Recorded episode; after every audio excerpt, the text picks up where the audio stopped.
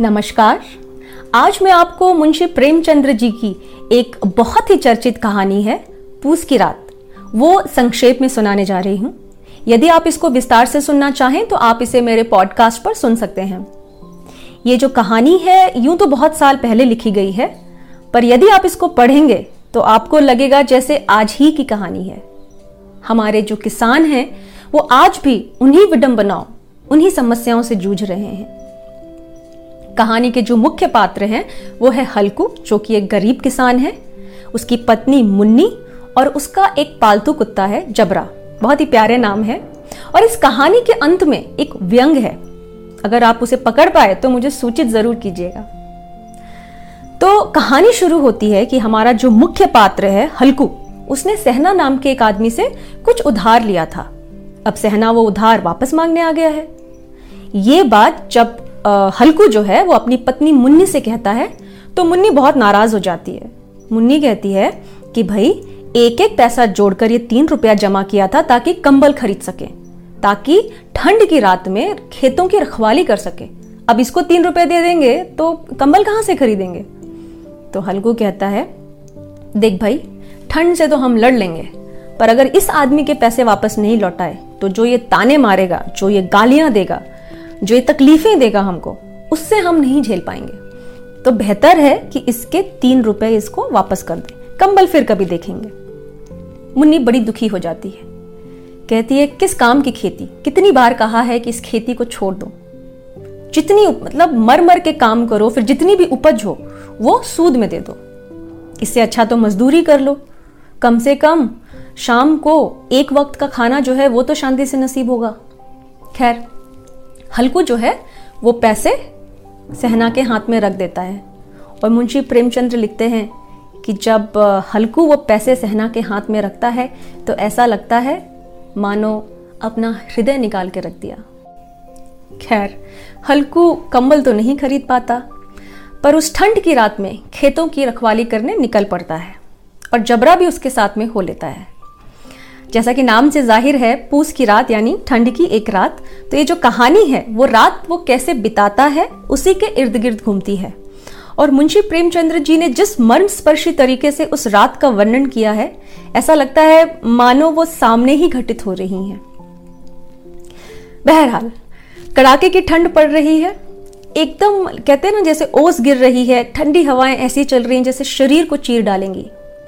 हलकू और जबरा दोनों के दोनों जो है एकदम ठंड से ठिठुर रहे हैं, सिकुड़ के बैठे हैं कि किसी तरीके से समय बीते।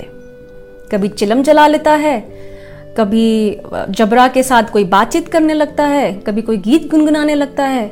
मन ही मन सोचता है हलकू मन ही मन सोचता है कि कितने खुशनसीब हैं वो लोग जिनके पास इस जाड़े के मौसम में कंबल और रजाइयाँ हैं। खैर, जब ठंड बर्दाश्त के बाहर हो जाती है तो वो किसी तरीके से उठता है और जो सूखी पत्तियां होती हैं उनको जमा करके आग लगा लेता है और वहीं पे बैठ के जबरा के साथ फिर से समय बिताने की कोशिश करता है। कुछ खेल खेलता है, कुछ बातचीत करता है। जब उसको गर्माहट का अनुभव होता है और थोड़ी राहत महसूस होती है तो उसको उसकी आंख लग जाती है और वो वहीं पर सो जाता है। जब रात थोड़ी आगे बढ़ती है और हलकू काफ़ी गहरी नींद में है, तभी उसके खेतों पर कुछ जानवर जो है नील गाय वगैरह वो आकर के आ, आ, उसके खेतों में उसकी फसलों को खाने लग जाते हैं, उसकी फसलों का नुकसान करने लग जाते हैं। जबरा ये देख करके ज़ोर ज़ोर से भौंकने लगता है ताकि अपने मालिक को उठा सके। हलकू जो है वो ठंड से इतना परेशान है, उसके पास कोई गर्म कपड़े भी नहीं है कि वो उठ करके जाए और जा करके देखे कि खेतों में कौन घुस आया है। वो अपने मन को बहलाने की कोशिश करता है कि जबरा के होते कोई थोड़े मेरे खेतों में घुस सकता है, और फिर वो सोने की कोशिश करता है। जबरा जब भूखता जाता है भोंकता जाता है तब उसको लगता है कि लगता है वाकई कोई खेतों में घुस आया है। वो किसी तरीके से हिम्मत करके उठता है, लेकिन दो कदम भी चल नहीं पाता है क्योंकि ठंड इतनी कड़ाके की पड़ रही होती है कि लगता है उसकी जान निकल जाएगी। वो मन ही मन सोचता है कि छोड़ो खेतों को, सोचिए इतनी मेहनत से उसने खेती करके फसलें उगाई हैं, लेकिन उसके पास इतनी हिम्मत नहीं है कि जा करके उसको वो बचा सके। और वो दो कदम भी चल नहीं पाता है और वो उसको नज़रअंदाज करके बोलता है छोड़ो, और जाके सो जाता है। सुबह जब उसकी आंख खुलती है तो मुन्नी जो होती है वो दौड़ी दौड़ी आती है और खूब जोर जोर से चिल्ला रही होती है, रो रही होती है, कहती सारे खेतों का नुकसान हो गया, बहुत नुकसान हो गया, तुम यहाँ पे सोते रह गए, उधर देखो जबरा भी बेहोश पड़ा है, इतना भौंकता रहा वो रात भर, और तुम ऐसे कौन सोता है घोड़े बेच के। तो वो किसी तरीके से अपनी झेप मिटाने के लिए बोल देता है कि मेरा जो है बहुत पेट में दर्द कर रहा था, इसलिए मैं एकदम बीमार था, इसलिए मैं सो गया था। मुन्नी की आंखों में आंसू है, मुन्नी खेतों को देखती है और बोलती है सब कुछ नुकसान हो गया।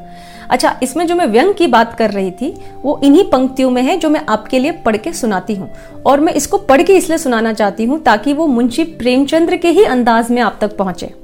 तो ये पंक्तियां मैं आपके लिए, जो आखिरी चंद पंक्तियां हैं, वो मैं पढ़ के सुनाती हूँ। सवेरे जब उसकी नींद खुली तब चारों तरफ धूप फैल गई थी और मुन्नी कह रही थी, क्या आज सोते ही रहोगे, तुम यहाँ आकर रम गए और उधर सारा खेत चौपट हो गया। हलकू ने उठकर कहा, क्या तू खेत से होकर आ रही है?